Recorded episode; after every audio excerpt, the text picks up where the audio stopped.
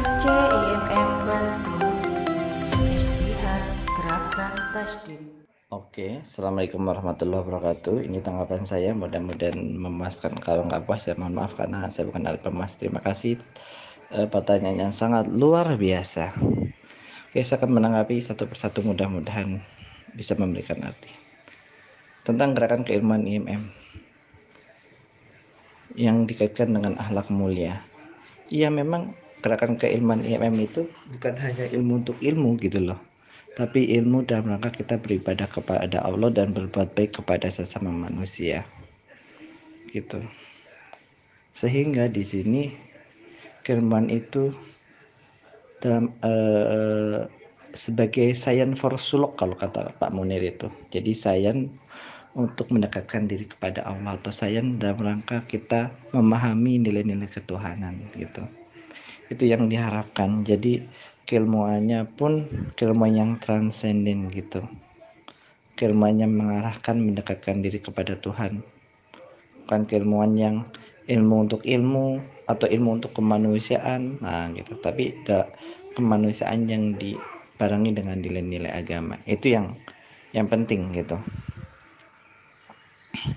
Saya selanjutnya tentang organisasi memiliki tujuan dan harapan besar iya tadi sebagai seorang uh, apa uh, kita aktif di organisasi ya kita harus mengembangkan tujuan nilai-nilai itu sendiri. Tapi memang tidak semuanya berorganisasi itu uh, seideal itu gitu. Ada tujuan-tujuan pragmatis memang yang dalam diri kader itu. Tapi memang tujuan pragmatis itu seharusnya dia teringat uh, apa ya ter, terminimalisir lah dengan nilai-nilai itu. Gitu ya. Karena saya bisa menulis buku saya bisa berbicara di depan kalian itu ya karena saya ber-IMM gitu. Itu yang terpenting itu di situ. Jadi apa yang kita lakukan itu melakukan proses bersama gitu ya dalam ber-IMM itu. Jadi bukan eh, apa namanya eh, menginginkan target-target politis tertentu itu yang sehingga kadang eh, uh, menodai nilai-nilai perjuangan. Nah gitu. Apalagi uh, apa namanya di bawah kepentingan pribadi. Ya, minimal teman-teman itu harus selesai dulu kepentingan pribadi. Kalau teman-teman ini belum selesai dengan kepentingan pribadi pasti teman-teman dalam berjuang itu bukan untuk orang lain tapi untuk diri sendiri. Ah gitu. Itu yang ditakutkan yang selanjutnya tentang akademisi Islam yang berakhlak mulia. Iya, akademisi Islam yang berakhlak mulia itu merupakan indikator dari akademisi akhlak mulianya itu gitu loh. Jadi seorang akademisi kalau nggak berakhlak lah itu yang sangat ini, apa ya kurang berakhlak itu yang sangat di ini dia apa disayangkan. Banyak orang yang cerdas tapi kurang beretika dan kurang berakhlak. Itu kan sangat disayangkan. Banyak orang cerdas tetapi nilai kejujurannya berkurang. Karena kejujuran itulah yang sangat langka gitu. Ya seorang kader IMM ya cerdas dan jujur itu yang terpenting itu di situ. Gitu ya. Itu sehingga uh, kita harus mencoba mengedepankan lah uh, nilai-nilai itu sendiri ya akademisi Islam itu semua kan satu kesatuan gitu bagi seorang kader.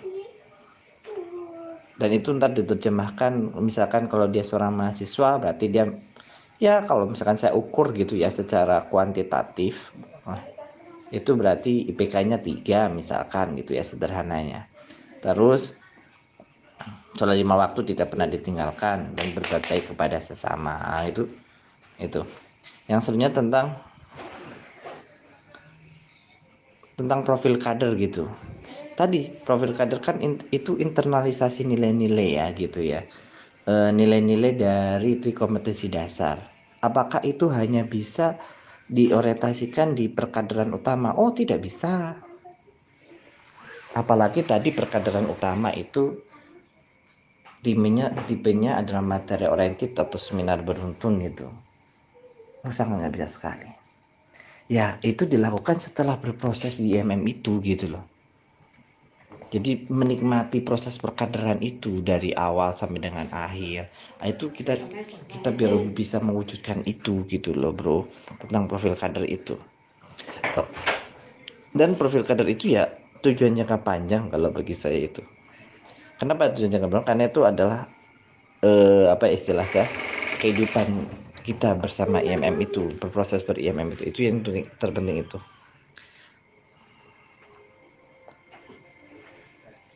sebetulnya apa sih yang paling mendasar ketika kita beri MM? Nah, itu dengan orientasi dari dianya sendiri berorganisasi gitu.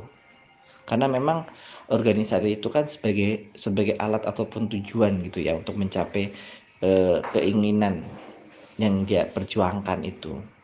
Tapi paling enggak ketika kita bergabung dengan IMM, kita e, meneruskan tradisi tajdid Muhammadiyah yang tidak dimiliki oleh ortom yang lain. Itu yang pertama. Yang kedua, ketika kita bergabung dengan IMM, kita memiliki tradisi keagamaan yang orientasinya futuristik. Kenapa saya katakan futuristik? Karena kita melihat masa depan dengan dengan dengan tradisi keagamaan Muhammadiyah yakni Islam yang berkemajuan itu. Sehingga bagaimana kita itu akan terbuka dengan pengetahuan yang baru, wawasan yang baru, dan selanjutnya juga kita diajarkan untuk mempurifikasi ajaran agama kita, mencoba mengembalikan ajaran agama apakah masih terkait dengan tradisi gitu ataukah enggak.